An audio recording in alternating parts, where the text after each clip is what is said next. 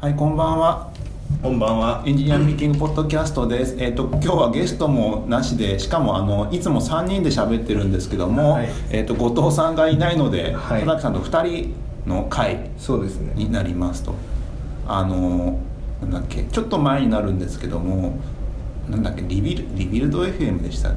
けな、はいのなあであのポッドキャストの収録の話。はい。の記事があってなんか結構いろいろと参考になること書かれてたんですけども、はい。あのーなんだっけ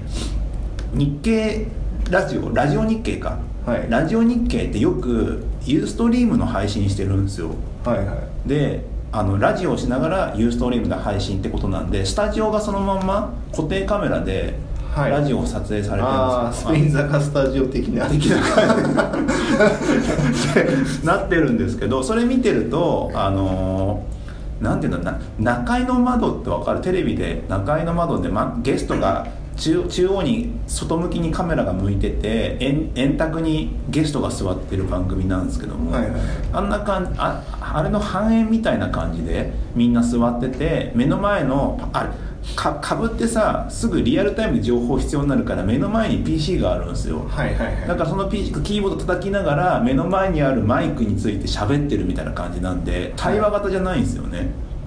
ええあ、どういうことどういうこと。だからあの円円形半円のはい机のところに、まあ、並んでって基本的に PC 見ながら喋ってるんですよ、はいみんなで、でここと隣の人との掛け合いがないってこと。掛け合いは基本的には目線を合わせるんじゃなくて前を向いて喋る感じになっててひー。なんか変ななんかちょっと違うんだろうねこれ普逆段にそれこそさユーストしなくていいよね だってみんな PC 向いてるわけでしょ確かにね確かにねあなんでわざわざユーストしてんのそれなんでだろうね不思議あのラジオの業界よくわかんないですけどもあのなんか目線合わせてどうこうするみたいなことは特にしてくんないよ、うんなんかコメントがあったらそれを読むみたいな感じのことをやってなんか一人そのお姉さんみたいな人いないですかいやいるんだけどもその人が一応回してくんじゃないの回してるって感じなの、まあ、回してるんだろうね回してはいるへえでもなんか不思議な感じであこういう世界もあるんだなみたいな感じになってましたとうんはいまあちょっとでもまあ2人だから今回聞きやすいと思うんですけどもそうですねうんまあのんびりといきますえっと、はい今日はえっと勉強会の話をはいちょっとまず聞こうかなと思いますと、えっとねこれが2週間ちょっとぶりなんですけどなんかね勉強会にちょっとちょこちょこ参加するようになりましてはいで別に参加してたんだけどだから前かたらまたまタイミングが最近重なってるそうっすよねなんかいいろいろありましたもんねまずままずいあれ1月末でしたっけい1月末にまずメメルカリあ、はい勉勉強会って言っていいのかなメルカカリでンファレンスですよね会社紹介に近いですよね何だったんだろうねあれ俺いまだにちょっとよく分かってないなんか特になんか勉強会でもないし、はい会確かに会社紹介的でもあるし、うんなんでしょうねあれあれなんメルカリウェイを見せつけられたのはすごいそうそうそうそうあったんだけども何か具体的にこういう知識を得て帰ってきたことないですよ何ねもなかったよねあびっのくりするほど何もなかったよね確かにね今考えてみれば覚えてるのはなんか大胆に行こうとかそういう大胆にやろうとかそのなんか一貫してたなあの大胆にやろうとかが、しうんもう全セッションで一貫してたからあのなんだろう強力なブランディングが見せつけられたよ ねミッションミッションステートメントがねすごかったよどこでねもちゃんとそこに収まってるみたいなでそのクライアントだったらさフロントエンドの話 iOS とか Android の話データ分析の話、はい全部やってもなんか大量の AB テストの話を聞かされたよね もうどこ行ってもあってそう辛いって すごい前向きに大胆にやろうっていうために AB テストいっぱいしてますって言うけどもそのために行動をこうやってますみたいなのがすごいですよねそう辛いって言ってたもん ねしかも最初なんかなんだっけあれ10%だったっけ10%までの AB はもう承認なしでデプロイ OK なんだよねあそうなんだだからなんかなんかだった気がするどっかで聞いてへてーあーへーなんか10%ぐらいだったら上場確認せずに出して、はいあのダメだとすぐ戻すで OK らしいって言ってあてそうなんだうんそれすごいよねな何チームも一つのプロダクトになんで、でやってるのにだからなんかバグった時にそのいろんな人の AB の掛け算になっちゃってなんか何万通りとかになって、なんでバグったか分かんないとかいう話が出てくるんだって、はいさそうじゃないその、うんまあさそうそうそうサーバーサイドもやってるしクライアントサイドもやってるから、うんそれいろんな人がさ承認なしでバンバン入れていくわけだから、うんまあ、そうなるよね、うんそれが辛いっていうのはいろいろ聞いた気がするで俺が今見てるバージョンはどのバージョンなのか分かんないから例えばそのバージョンで数字が上がってすごいいいになった場合にそう再現するのが分かんなかったりすると思ってたからはいなんか組み合わせになっちゃう、はいはいはいわかんなんかそそううカオスだなと思ってそうそれがなんかコードですごい綺麗にいったかっていうとそうでもなそうでもないくそのやっぱ最初の立ち上げ期に近いから力強くいこうみたいな感じでなんかやってるからそうですあ最初だからあの日本アメリカ UK 全部ワンレポジトリじゃなくてもワンコードでやってるって言ってたじゃない最近までワンコードでやそうってそるうってで話して辛ましたかったかねら分けたとかあるじゃない まあそりゃそうだよなって法律とかもあるだろうからねって伊いう豆伊豆 US とかで多分分けてるんだろうけどすごい辛いんだろうなと思ってそうそうそうだからなんかすごい特殊な会社だなと思いました、だけど優秀な人とかすごいみんな集まってるじゃないですかあの反動とかは何なんだろうねあれなんでいまだに謎なんだけどなんで集まったんでしょうねいやーなんかどっかにそのなんかなんだろうなんだキャズムじゃないけどあるじゃないあーはいある程度いい人が集まってきたらキャズムを超えてどんどんいい人が集まるみたいなキャズムじゃないよなんて言えばいいんだろうこれなんていうんだあなんていうのまああの多分聞いてる方ももしくはあれなんですけどメルカリってすごい僕た僕たちの知ってる人でも優秀な方がいっぱい集まってるような感じになってるんですしかよも唐突に急速な速度で集まってるじゃないそうっすよねあれなんどこからスタートどうなったんだろうねまあ、ちょっとわかんないけども、ねなんか僕の外見の感想といえばすれば、あのーまあ、僕の僕が今35とかですけども結構年上の方をそうだねあのメルカリって結構集めているイメージがあってであの35とかになってくるとさあのなんか20代とかにすごい新しい技術とかさ俺の考えたすごいシステムじゃないけどもさなんか技術に尖ってるというか、そういう人がなんか丸くなってきてそんなこと言ってもやっぱりビジネスだよねと思ってる頃が30代半ばなんですよ。でもなんか全体のセッションそういう感じしたよねした技術っていうよりも 売り上げとかそうだよねん、多分 LTV とかなんかわかんないけどもあのーまあしょあのあれですよねなんかそのユーザーがそのサービスに対してうん生涯どれだけの金稼ぐかっていうのが LTV っていう必要あるんですけどもまあそれそういうのとかをちゃんと見てるっていう大人のなんかエンジニアとしてのエゴがあんまりなかったもんねなかったその全ては成果のためにだかみたいらなそれもミッションステートメントだもんねえ全ては成功のためにかで成功の定義は何かっていうと多分売り上げとかそこら辺だもんねそうそうそうそうそこら辺もすごいうんガシッとなってたもんねあれだからさあのあの終わった日僕ずっと言ってたあのアメリカで成功したら給料2倍っていうのが 一番印象に残ったって言ったじゃんあれを思ってないよねみんなちゃんとなんか会社の売り上げ立つところがゴールと思ってるよねはいはいはいはいそうだねそうそう俺だったら逆なのになと思ってあまあ自分の売り上げ俺だったら会社の売り上げが返ってくるから、はいそそっちの方がやる気になるけどなんかもう少し大人だなと 思ってそう大人だ会社大人ですよね大人大人だななんかああの感じは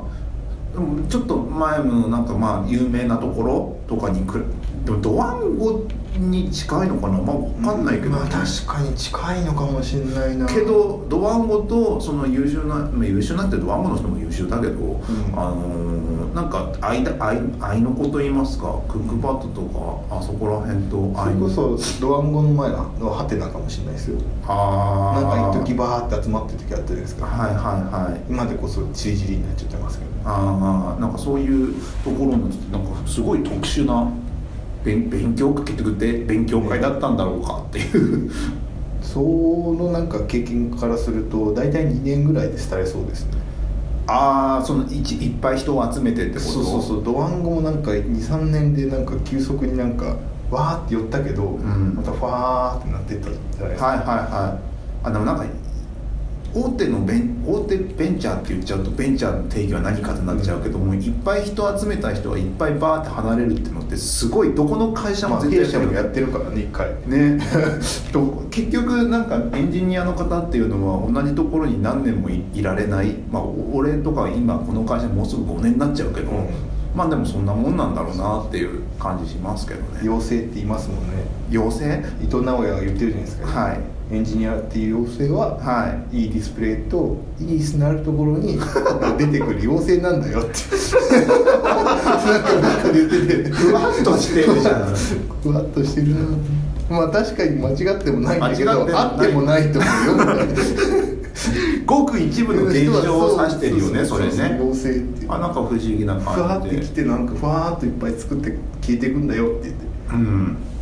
なんかすごいなとか思いながら聞いてましたけどねあと何が印象的だっ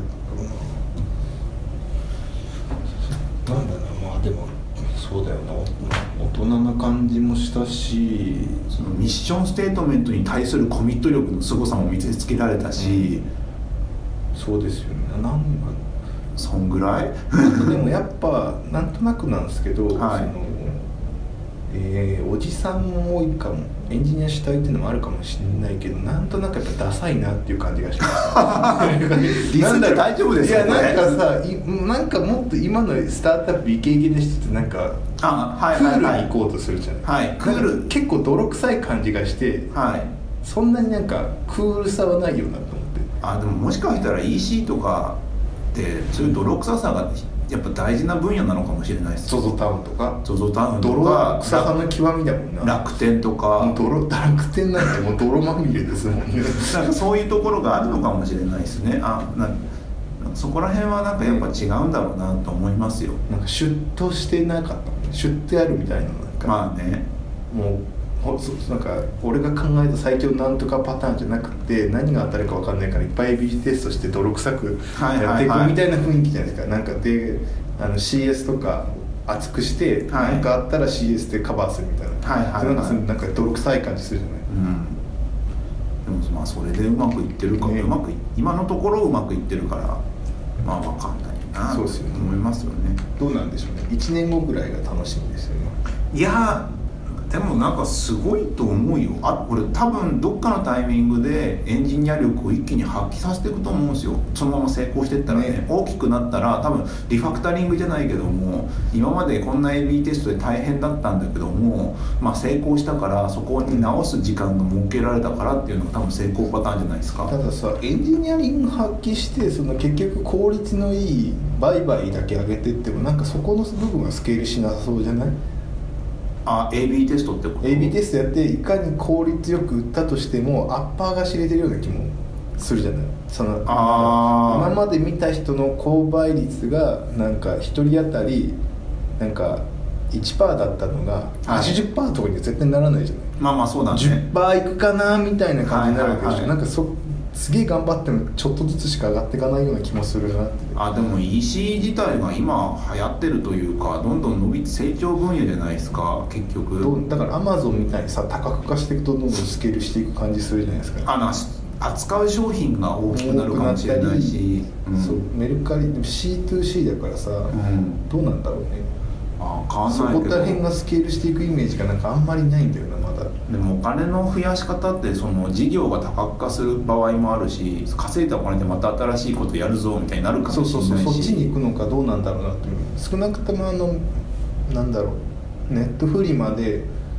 なんか行けるところって結構意外と低いんじゃないかって気もするよねああだってそのネットフリマだからさ1個の商品につき1人しか買えないわけではいスケールはしていかないじゃない必ずそこのあいトラ1トランザクションあたりにこうかかるなんだ1人のんなんだ1商品が上がって売れるまでのコストって必ず1個かかっちゃうから、はいはいはいうんそのコストって結局減っていかないから、うんなんか辛そうじゃないと思ったりするどうなんだろうねね人どうなんですかね人がだから世界中で使ってもらうようなサービスになったらそんなこと気にしてらんないよねみたいな感じになるかもしれないし、まあ、そこら辺は数年後には分かるんだろうね世界そうだねロジスティックスとか、そっちに行くんだろうかうんうんな、うんどうなんだろドうローンとか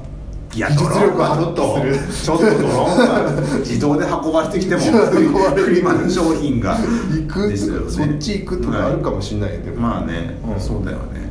でそうするとそうそうですよねであと勉強会あの先週も収録できなかったんですけど、はいあれですよねえっ、とペペパパボボペパボテックカンファレンスできましたよペパボもテックカンファレンスやってるんだでもなんかあれはねそれテックカンファレンスシリーズみたいになって7回目らしいあちょいちょいやっていけなかいけない回が結構多くてたまたまアップルペイの話するっていうからなんかこれは面白そうだと思ってはいはいは行ってきてまあ案の定アップルペイ大変そうだったらしい、大変なんだ大変なんか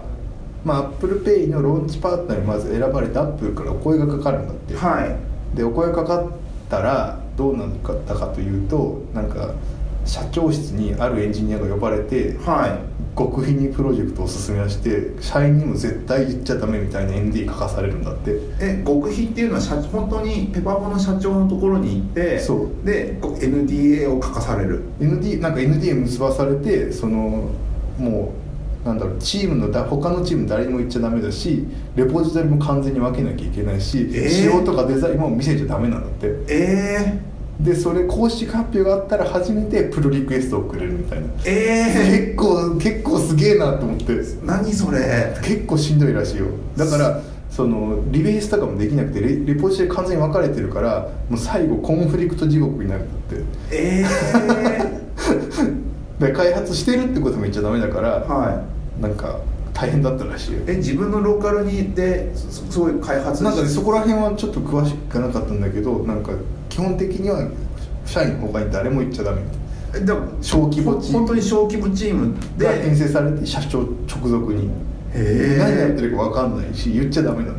てえじゃあそれ他の会社も同じようなことやってるってことやってるんじゃない出前館とかもいやスイカとか そうそうそう出前館もやってると思うごく一部でそう NT 結んで何がすごいってさそのローンチの時にさアプリリリースしなきゃいけないからさその正式発表からローンチまでにさ、はい不具合あってリリースできなかったらどうなってたんだろうねってビビるよねビビるだって絶対にああれれ1か月ぐらいしかないでしょだってない発表からない iPhone が発売されるまでないあでもそうか ApplePay 自体もう少し遅かったのか今回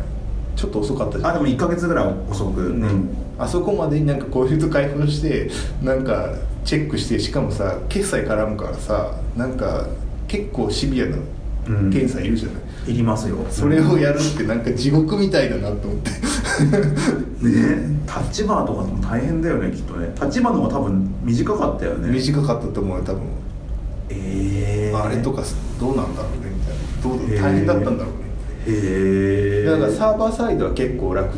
まあ楽っていうか、まあ、API を切り分けれるから、うんこっそりしといてもうん隔離されてるからいいけど、そうんの iOS とかが超大変だったってあストーリーボードドとかがもう当たっちゃうからはいはいはでなんか泣きながら再実装するとか 合わせていやばいねやばいよそれでもそれでやっぱ効果があったのかな効果あるのかなでもあれみみみんでですねみんでですみんで自体は伸びてるからそうそうそうやっぱイケイケなのかなって感じはあるけどもそうだよねだからミンネミンネこそなんか若干スケールまだしそうだよねあなんか1人が売ってもさ1人が商品出してもその1個がなんか100人に売れたりするわけでしょはい1個作っただけで、はいなんかその方が流通金額増えそうな気もするよねへえなんかなんだろう 1, 人の1商品が1人当たり売るよりはいまあそうだねいやでもなんかアップルペイ対応これからいろんなところがするですかねで超便利じゃない便利めっちゃ便利だよねめっめちゃくちゃ便 めっ利ちゃ便利じゃんあでも本当に iPhone7 買い替えて初めてお財布携帯使い出したからもうなもう俺すごい昔使ってた記憶があるんだけど、うんもう記憶の彼方に消えてるから なくても困んないやとそうそう思ってそうそうたけどいざやっぱあって使い出すとクイッめっクちゃ便利便利便利めっちゃ便便利便利なんか普通に使うようになったねただ今俺スイカはオートチャージできなくてなんでなんかせ設定なのか登録したカードが悪いのかわかんないけどなんかなんだろうオートチャージできなくて、へ俺スタバのアプリのやつでしかオートチャージできない からスタバも勝手に2000円チャージされてあれオーるトチャージじゃなくてこれ自分でチャージしてあ自分でチャージするやつそうそうそれはできないとあそれはできるあそれ自分できるでしでょチャージはできるんだけどなんああれのオート改札通った時にチャージってできないんじゃなかったっけそもそもあできないんだって聞いて僕だからスイカはあの入れてないんですよあそうなんだだから ID として使ってるから、へー ID だからスイカはアウトチャージが便利だからここにはい iPhone の後ろにくっつけてるわけスイカああなるほどねそうそうそうオートチャージできないと厳しいよねだってしい普通に改札で詰まってさ1000円入れなきゃってなった時にさそスうイカアプリ開いて金額選んで1000円ってやって78秒ぐらい待ってチャージされるのを毎回やってるからねああなそそれスイカで言えばさ、うんあの関西のイコカは、はいなんかチャージ金額がほぼゼロでも入れるんだってへでえか出る時にあの追加してねって言われるんだけど関東のスイカはゼロだと入れないんだって、はいあで入り口で詰まるんだってはいだからそれでその入り口で詰まるよりか中入って一回中入ってチャージした方がそこは流れるからそっちの方がいいじゃないみたいなあるじあゃんけどやっあぱ関東と関西の厳しさがこ こで誰かやってて後でええねってやつねそれ狙って狙ってやってるのなかな何かあるのかなと思ってなんか後々のあのジなんだあの東日本 JR 東日本の反省点を踏まえた結果なのかなそうなんかそれを直すのにはコストがかかりすぎるからやアドバイスとして受け取ったのかな、へなんかあるなんかへなんでその仕様変えてんだろうみたいなえそういうことやってんすねそうへそうそうそうそうえあとなんかあの話とかありましたあ何ですかのペパボーのカンファレンスそうですねないです あーなんかそそのその今回こう最近なんかそういうふわっとした勉強会カンファレンスっぽい勉強会しか行ってないからあれかもしれないんだけどなんかそういう勉強会ってなんか技術的テーマ薄いからうんなんかそれ全部キータに載ってることだなと思いながら 聞くことがカンファレンス増えましたよねカンファレンスが増えてるねなんか勉強会みたいなのとかあの採用目的をしたのかわかんないけどもまあ採用目的なんでしょうねなんか人をいっぱい集めてなんかくそうだよねなんかクックパッドもこの前やったクックパッドはちょっとえあれは技術寄りな技術寄りだったけど多かったけどやってましたもんね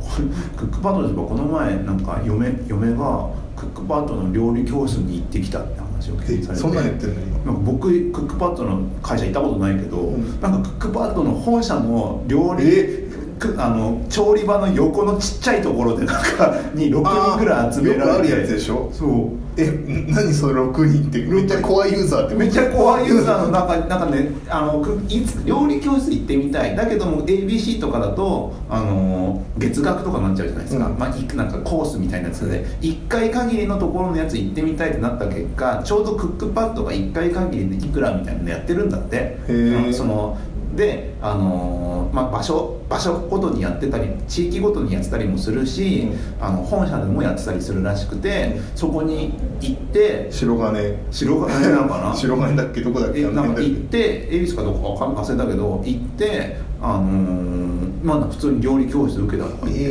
ーでもう社員専用のキッチンに衝撃を受けてたよなんかあそこにジャンパーがかけてあった とすげえびっくりしてた へでえもそういうのやってんだって料理教室でおー10品目ぐらい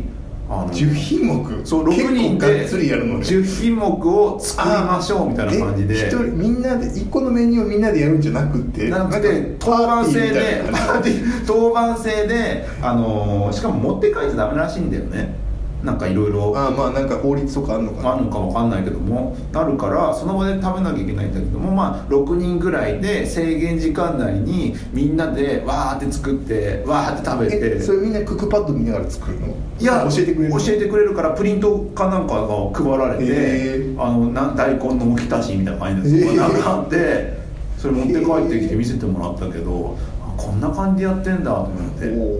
で先生がこの「あなたはこれお願いします」「あなたは大根切ってください」「あなたは何々してください」「あなたは焼いてください」みたいな感じでいろいろやってんだなそういうのやってんだってまあそうそうだよねそれでこうリーチしようとしてるんでしょうねまあ料理教室の方はねそのなんだまたキャズムを超える話だけど、はいそのクックパッドユーザーからこうなんだろう IT じゃなやってなあ疎い人たちへこうリーチするために料理教室からやっていくってことなのかなまあそうだよね、うんそれでクックパッドをまああそこはなんかなんだっけスローガンっていうかミッションがなんか食でなんちゃらかんたらそうとかそうだよそうなんかねちょっと忘れちゃったけど、まあ、食事を中心になって、まあ、それで生活を豊かにするみたいな感じのやつだから、まあ、その中の一環として料理を教えるっていうそうそうそういうのやったりしてるっていうのを言って僕クックパッド行ったことないのにな俺も行ったことない聞いたクックパッドの勉強会の競争率の激しさえぐいっすもんねああ行けないよね絶対いけなくないですか行けない絶対いけないのがクックパッドなんですけどどんあーなに頑張っても絶対外れるんだけど絶対だから料理教室で料料理理教室募集すれば多分5000円ぐらいでいけるからだってえぐい人数いくじゃないですかクックパッドのああまあ勉強会ねそうだとねてつもない人に対してはそうだねあれ大変だよね、はいじゃあちょっと、まあ、2人なんであのおたお便りといいますかツイッターあそをうちょっと読み明かしてみましょうか今なんか PC 僕手元ないんで佐々木さんが読んでる感じなんですけども、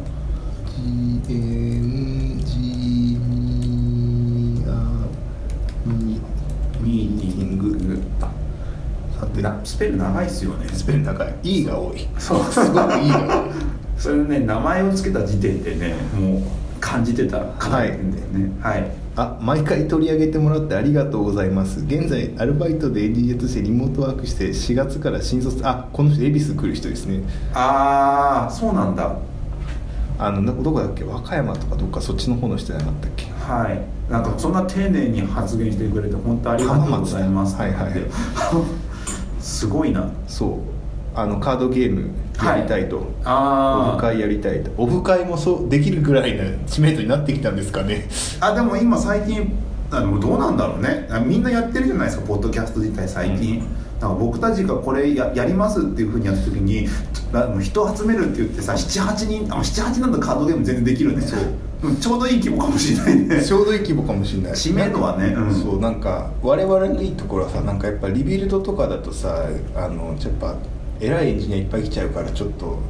怖いじゃないまあ怖い あれは何の名誉も何もないからねないね確かに何もない何も結構みんな有名人がやっぱやるじゃないそうだよね例えばうちの会社だと多分さフロントレンドのさ方々とかいたらやり始めさまあすそねこら辺はさあのやっぱちゃんとしてるじゃないですかそうそう大御所の皆様が集まってネなんイかティブの方も大御所結構いるじゃないですかああなんか増えました世ね間的にねそうやってますよね我々何もないですからね何もないね価値が何もないちょうどいいぐらいですよ逆になんか何か積み重ねようとしたら崩すタイプだからねそうだねなんか別になんかどこで発表してもなんかエイヤーなんて職種変えるみたいなそう人だから多分そういう人たちでずっと積み上げてさなんかあのフロントエンドエンジニアとしての積み重ねがあるけどさ僕もめちゃくちゃだから最近俺もなんかあのなんか苦しくなったらピポッとすればいいかなって思ってるから、あのずっとピボットしない人がなんか有名になるよねやっ ぱやっぱでもそうじゃないちゃんと当たり前のことなんだ当たり前のことだけど、 そうですよねそれがやっぱ美徳じゃない日はい本人のいやもう本当100回とかになったらだね100回とかねうんオフ会オフ会なんかできればいいかなって多分このツイッターで拡散されればどういう人が来るんだろうか分かんないんでねそうだよね一回なんか生放送とかしてみたいけどねそうだよね生放送だとさリアルタイムで見聞く人が出てくるのかなそうっす生放送って何が何でやるフレッシュフレッシュといやもうフレッシュと YouTube ライブじゃないですか YouTube かね YouTube ライブか、ゆあたりでやってみましょうかはい YouTube ライブ優秀だもんなね次行きましょうかで他はあとね新卒エンジニアに何かアドバイスをお願いしますっていうざっくりしたあーもうそういうう時期なんですよねざっくりこれいつこのこの新卒ですかね今年の新卒なんですかね今新でも新卒で新今新卒にアドバイスをすること、何なんだろうねまあ、どういう社な会人的な話エンジニア的な話、まあ両方じゃない両方じゃないが両方で考えるとどうなんでしょうねなんだろうな あのーエンジニアを30年続けるのは多分難しいっすよまずまあね うんまあそう難しいっていうのはずっと心意気があってやっていくっていうよりもあのなんて言うんだろうな30年後どうなってるか分かんないじゃないですかっていう話がある確かにな新卒は何を心得とけばいいんだろうそうなんか入った時の目の前のこと頑張りましょうがまず1個あるとは思いますけどなでもなんかあれじゃないですかあの大崎さんもあのシェアしてたあのとりあえずやってみるという思考停止のやつあったあじゃないですかはいあれねあれねいやあれよよくあるよね、まあ確かになんか昔のシンプルなエンジニア業界だったらやってみるは早かったかもしれないけど今やってみるやるとやっぱ複雑だから時間食うじゃない、まあはいあのポストも結局そういう話だったじゃない、まあまあそうだね精度上がんないからうん時間かかるからその無駄じゃんみたいなんでちょはっいと考えてやってみようよねって話だったじゃないですか、あだからエンジニアリング業界も今なんだろう各方面がすごいさあの複雑になってきてるし、あはいなんかとりあえずやってみるでやっていくと時間が圧倒的に足りないじゃないはいやれ人工知能やろうとか思ったりさあのネイティブアプリやろうとか、はいフロントエンドもやろうとかあのインフラストラクチャーズコードみたいななんか仮想化とかやろうとか言ってたらもう時間足りないから、はいそこら辺をなんか戦略的になんかやってみようを選択した方がいい気がするよねああそのちゃんと自分のキャリアアというかなんか、まあ、しばらくエンジニアとしてやっていくんだったらどこの技術に張るかっていうのは結構大事かもしれないねどこに時間割くかやってみようのね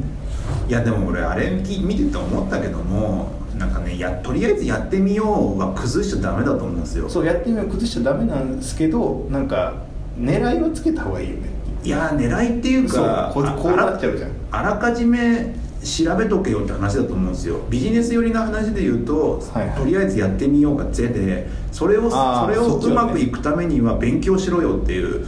はいはいはい話だと思うんですよただただその勉強量がシャレにならなくなってきてるってそいううそうそうそうだからもう選択しないとなんだろう全部が中途半端になるから、はいやってみようがやれなくなっちゃうやってみようって言ってすぐできるような知識を蓄えましょうだなそうねそれもあるねうん あとやってみようのやってみる速度を上げるっていうことですよあねータイピング速度を速くするとかまあね タイピング速度速ければやってみる回数たくさんできるしそうだねなんかなんだろうあれだ素振り環境を整えるっていう自分の、はいはいはいはい僕素振り環境あるんですけど、はい自分で、はいあのサクッとなんか新しいライブラリとかフレームワーク出てきたらとりあえず作れるなんかひな形みたいな、大事だよねあれあれは大事ですよね最近あのーよく 5QL 書くはいはいんはいですけども、5環境を手元にないとそ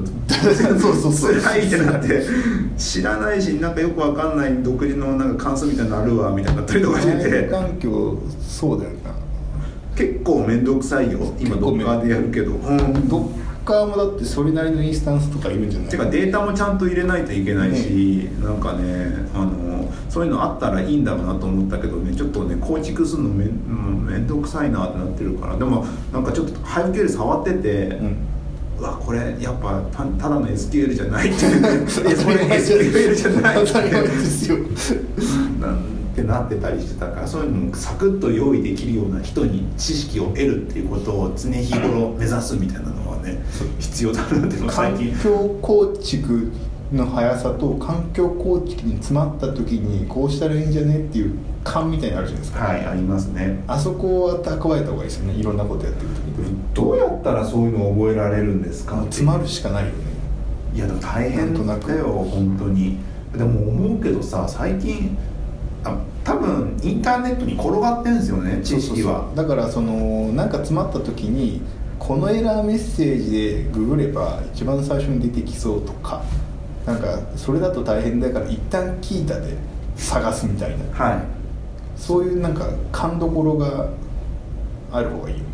そうだよねそれがやらないとやみくもにさあれエラーが消えないなって永遠に繰り返しても時間の無駄になるからねそうだよねうんそこら辺とかはまあ慣れもあるけどもだから多分社会人ってさ3 4 0年て,、うんてかさあの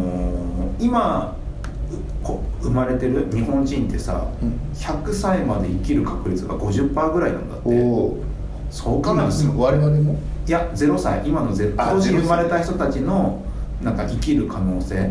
100歳まで生きる可能性は50%ぐらい寿命がへー寿命としてはなんだってなんか僕大学ぐらいの時に聞いたのはそのなんだろうあのその時人工指標とかないからなんかマイクロマシン的なやつはいのそれであの寿命が 50, ん50年後にあのなんだっけなんん5倍ぐらいになるっていうの聞いたことあるええそれはそ長えなんかあのなんだっけその手術とかがあのそのマイクロマシンでいろいろできるようになるのが50年後ぐらいとか言ってはいはいはでなんか臓器の移植とかもできるようになってそのなんだろうなんだろう死に死になんだろう臓器が一番死ぬ確率結構高いから、いそこを新しいのに変えちゃうみたいな、はいはいはいその技術で結構長く生き延びれて、うんなんだろうそれプラス新陳代謝の限界みたいなのがあるの、はいとこまでいけるぞみたいな話をなんか聞いたことがあいって、えそれが本当に来そうだよねえだなかんらそうだよね今だ今度さらにさなんか人工知能やらなんやらビッグデータやらでその診断とかはい予防医学とかが発展してきたらさ、はいそれでまた伸びそうだもんねソフトウェア的な医療で、あれで、まあ、医学がどんどん発達しているから多分寿命も伸びてってもしかしたら、ね、あのなんか社会人で基本的にちょっと前だったらさ3040う年、ん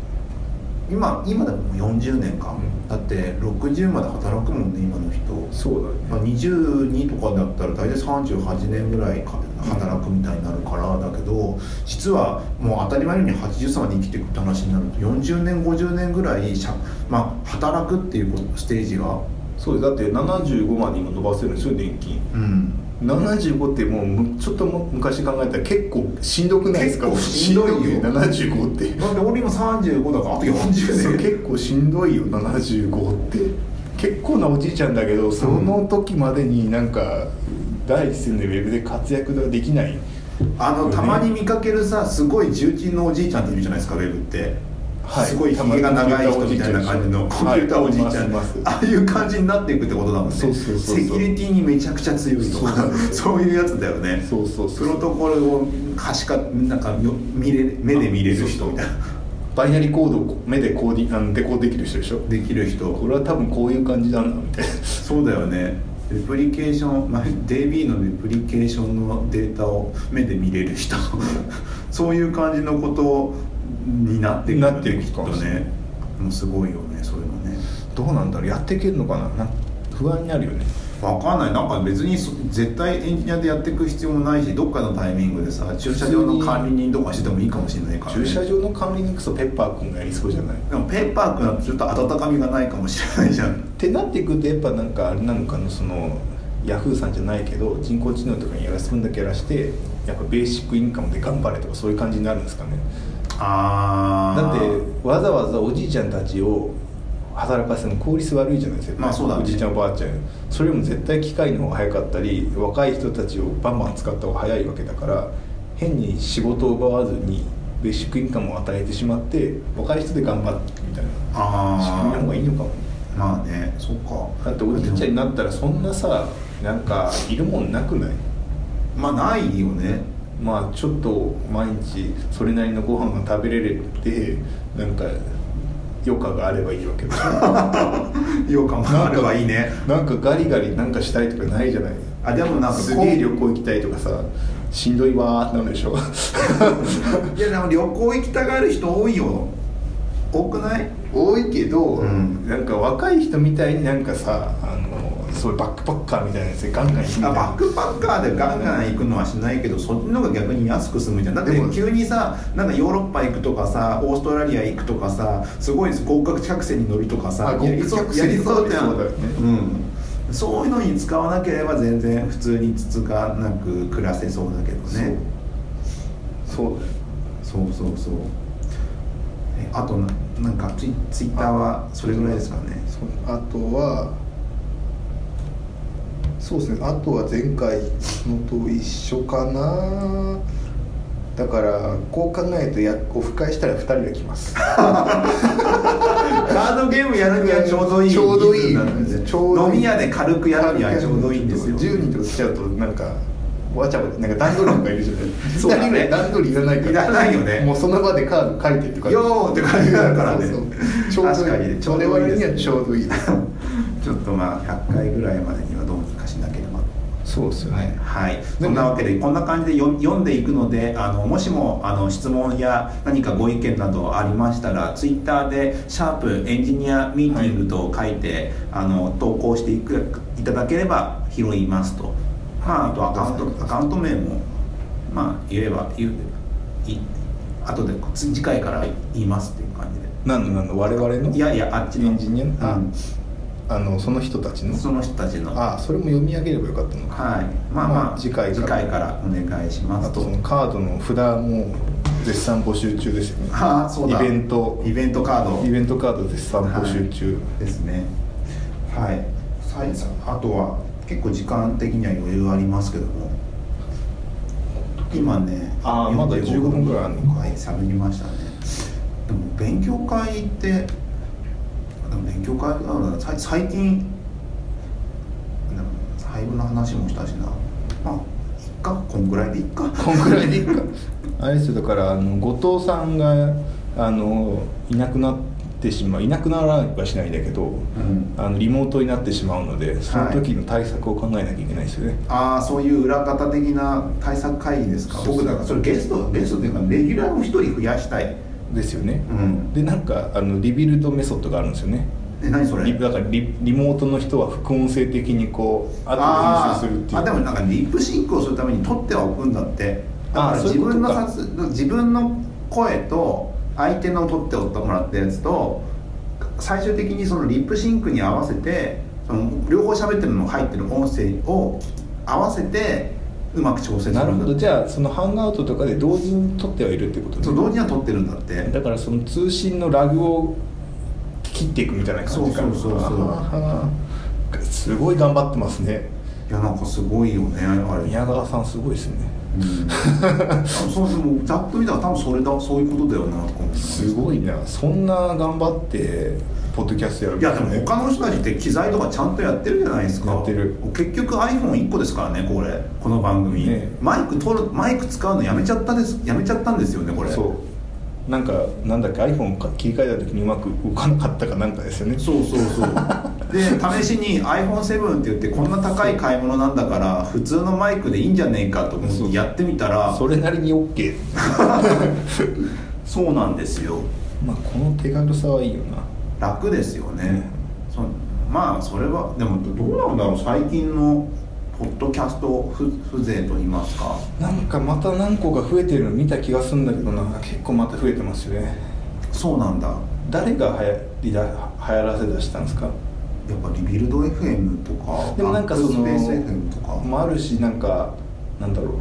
うライブ動画とかもなんだろうその文字じゃないリッチメディアでいろいろなんかアウトプットするっていうのが流行りになってきてるのかねあでも YouTuber みたいな YouTuber あいるじゃないですかあの技術いるいるマウトを YouTube で配信する夫婦とかいるじゃないですかいるいる 誰めとちはゃ近いけどそうそうそういうノそうリだいようノねリなんでしょうね、うんで満足をししきれん満足んなんだろう自己顕示力なのかなこれそんなないですよね我でも々自己啓示力っていうかさま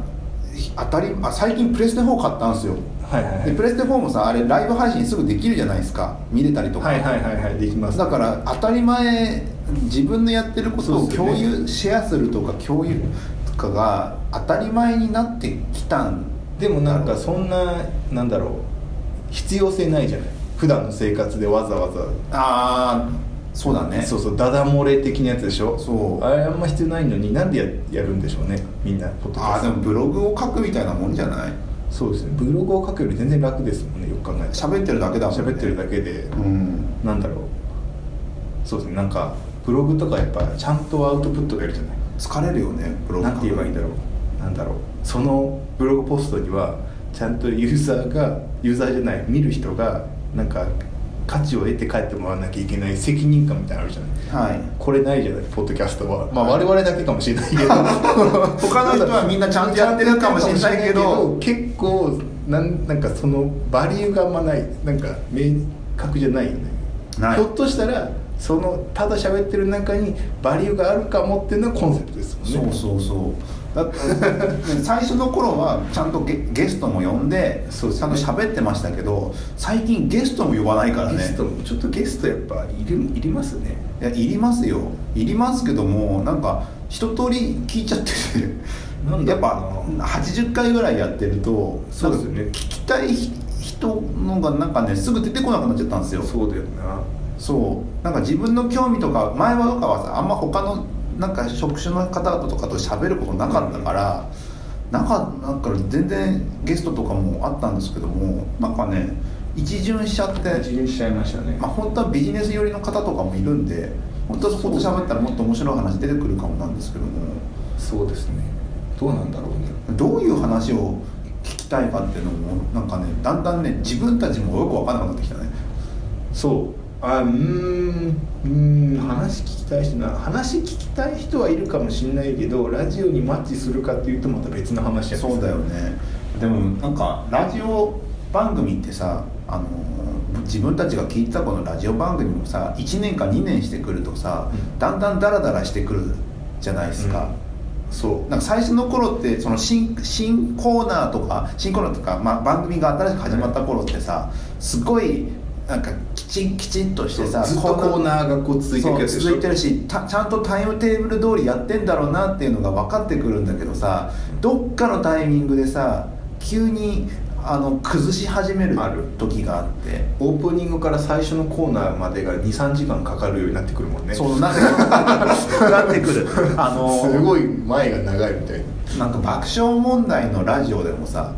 あのカーボーイかな今 TBS でずっとやってるやつとかもさ多分始まって数年経った時にあの爆笑問題の太田が急に最近のことを真面目に2時間語りだ して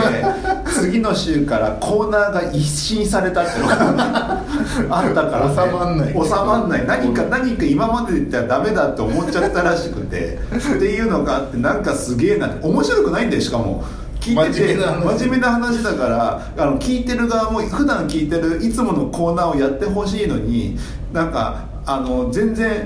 全然面白くなくて田中が「うんうんうんうん」って聞いてるだけだからなんだよっていうこっちからすればたまったもう面白いお前らの青春に付き合わさせんなよって感じの気分で聞いてたけど、まあ、コーナー変わってで CD 田中終わっちゃったよみたいな感じになって そういうそういうのあるよねそだっうてそう僕も昔で聞いてたあの中島ラモンのラジオがあって、はいそれもねすげえ長いんですよ何時間5時間ぐらいあるんです5時よ間しかも月曜日の深夜2時から始まって朝6時までやるんですよええ投でげそのまああんまテーマなくて、まあ、お便りのコーナーとかあるんだけど、はいまあ、フリートークなんです基本、はいでなんか大体1テーマで終わるんですよえなんかある日はなんかずっと自転車の話をししだして、はい中島らもが、はそのなんか宮田の自転車が好きだったんですよはいだから宮田の一郎兄さんっていう名前をつけ て乗っててそれをなんか盗まれて二郎を買ったみたいなねはいで次なんかナショナルの自転車にしたから、はい松下っていう名前つけたっていうのだけのそのくだりだけで5時間持ってくからえなんでそれえ一人で喋ってん のそいれやあはの中島らもとあのゴンチチの父松村か、はいあの二人でやってるんだけどもうたらったらしてるんですよそれ朝までやられる朝まとでやらされるとでもねちょいちょい面白いからそちょっと聞いちゃうんだけどなんかドッカンドッカンはいかないっていうああしかもしかも繰り返すっていう同じ話を宮田のチャリはいいっていう宮田のチャリはいいっていうラジオってそういうとこできるからねあ聞いてた当時はすごい良かったんだけどねなんか勉強しながら聞いてたもんねあーまあラジオ世代ですよねそうギリギリラギリギリなのかな今今の人たちってラジオ聞くのかなラジコじゃないラジコいやラジコあるけどさそんあの今ラジコもさあのタイムシフトうんがもう導入されてるからさ、そうそうそうもう時間関係なく1週間以内だったらいつでも聞けるようになってるじゃないですか、ああいうのとかちゃんと使いこなして聞いてるのかねどうどうなんだラジオそうラジラジオっていうものに馴染みがあるか自体が結構危険かもしれないだでってすラジオが家にある人なんてどんだけいるんだよって話だもんねラジオ下手したら聞いたことない人が多いんじゃないですかああ昔はさ車もさラジオしかなかった時代もあるじゃないあそうだねだからラジオ聞くしかなかったなかった FM しかない FM しかないとか、うんそう今だってもう iPhone つなげちゃうわけでしょつなげちゃうそうなってくるとやっぱつあの音だけでなんかそのなんだろう番組みたいなものを楽しむ感覚ってそもそもないのかもねああそうだよねだってイヤホンだってもしかしたらさ持ってない可能性もあるもんそうだよね、うんイヤホン持ってんじゃない普通にえ持ってるあの iPhone ついてるからでもアイあでも iPhone アンドロイドってついてるんだっけついてるでしょついてるのついてるでしょだってアニメとか見てるじゃないあそっかアニメとかすごい見てるじゃないからあ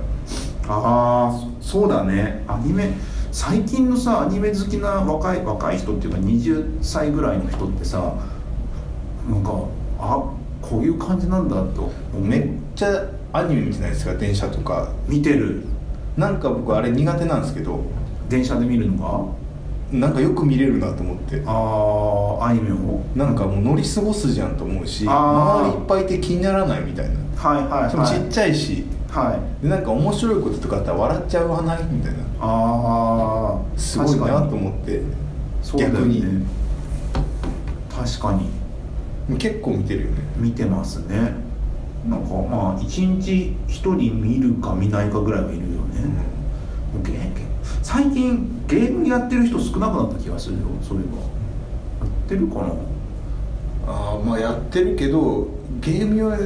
ゲームそうだねでも動画見てる人すごい増えた気が動画が増えためっちゃ増ゲえた気ームがする減ったなんか人づての話なんですけどあの最近の若い子たちになんか、まあ、インタビューなのかうんしたしてしてたらあのフェイスブックを全然使わないんだって学生さんうん聞く聞でく使わなくて、まあ、インスタとスナップチャットそうそうで LINE とかどうなんですかって聞いたら、うん LINE はもうインフラになりすぎて、あのーもう本当連絡事項しか必要最低限なものとしか使わないっもうそこまで来ちゃったわてけいう話があってへ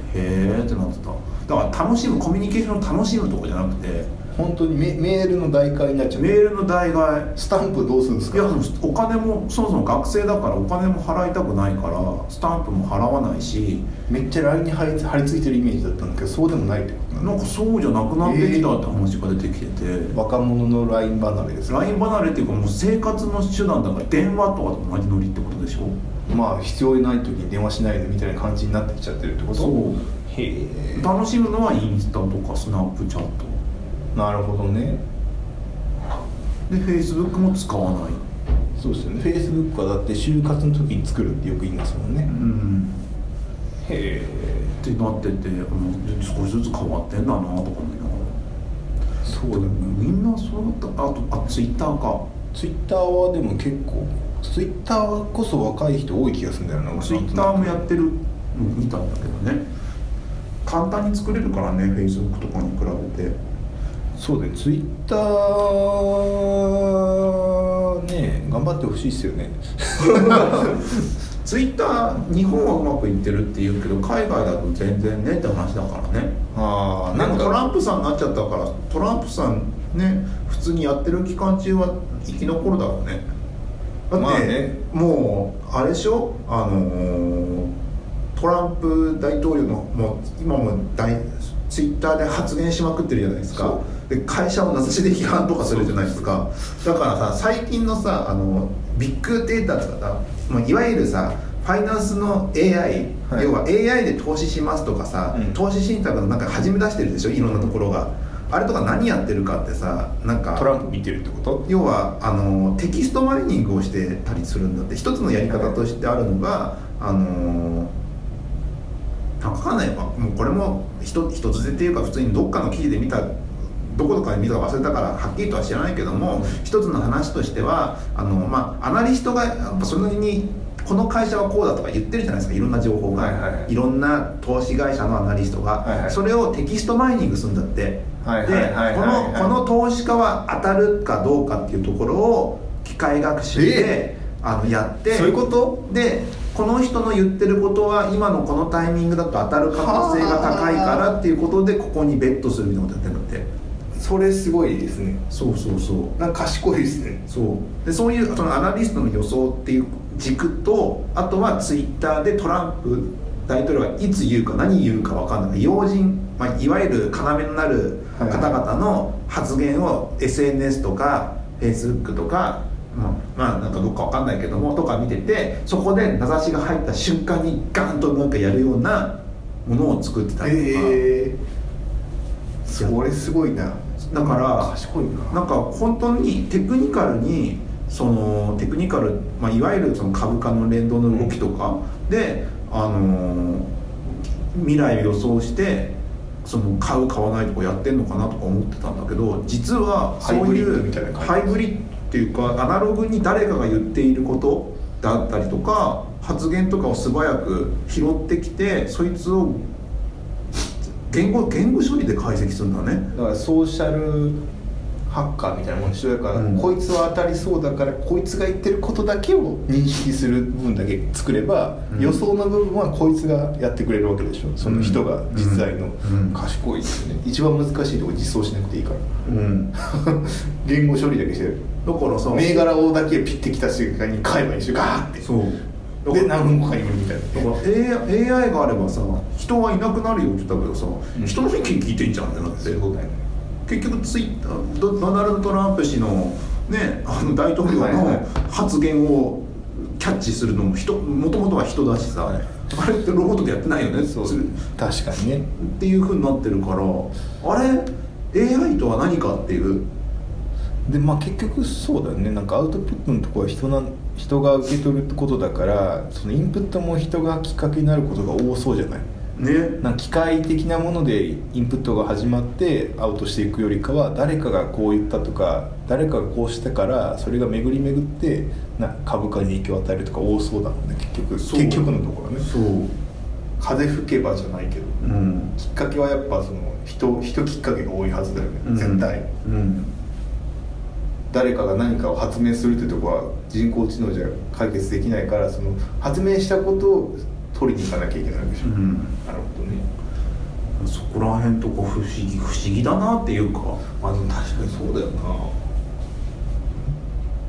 なんかそれあれじゃないですかマイさんのやつさうんマイさんのやつは機械だけでやってるからダメ でこの予想やは当たりそうってとこでやればいけそうじゃないですか確かにそうだそうよおね前に最後教えてあげないと競馬の丸バとかは予予想想や単位で見とかできる見とけばいいんだっていうそうだからもうフラットな情報で見たら結局あの同じようになっちゃうから失敗したっていうのが原因でしょ、はそこはそこのロジックは結局機械があったら大体同じように予定調和しちゃうっていう、はいだから予想屋の脳にあるところをマイニングすればいいんだけどだからさそうだねあの、うん予想屋の予想屋の何あそうあれってなんだっけなんか買うんだっけ、はい予想屋から紙みたいな、あなんか昔の どうやんだよちょっと俺競馬あんまやんないから分かんないけどその予想この予想屋は当たるみたいなさ、んいやみんなの競馬をずっと録画し続けて、はいこのタレントが言うのは当たってるぞみたいな小島春菜のあっちのさこんなものとか見といて小島春菜これ言ってて買うみたい な、そうだよねそういうことのやつでしょそうだねそう毎日さん教えてあげないとすぐいやもうそれそういうのが結局人なんだしばら人くかもしれないしばらくは人でなんか機械が機械学習が機械学習のロジックを作るみたいなのがまだ先なんだろうなっていうねななんんかか、まあいついつ先なのかい半年後なのか1年後なのか10年後なのか分かんないけども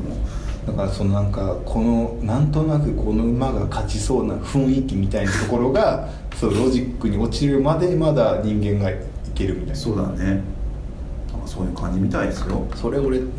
なんかやってみようかなはなんかそのツイッターで有名タレントの競馬予想からいそのそれを割り出すわけでしょこいつの確率はこれぐらいでみたいなそう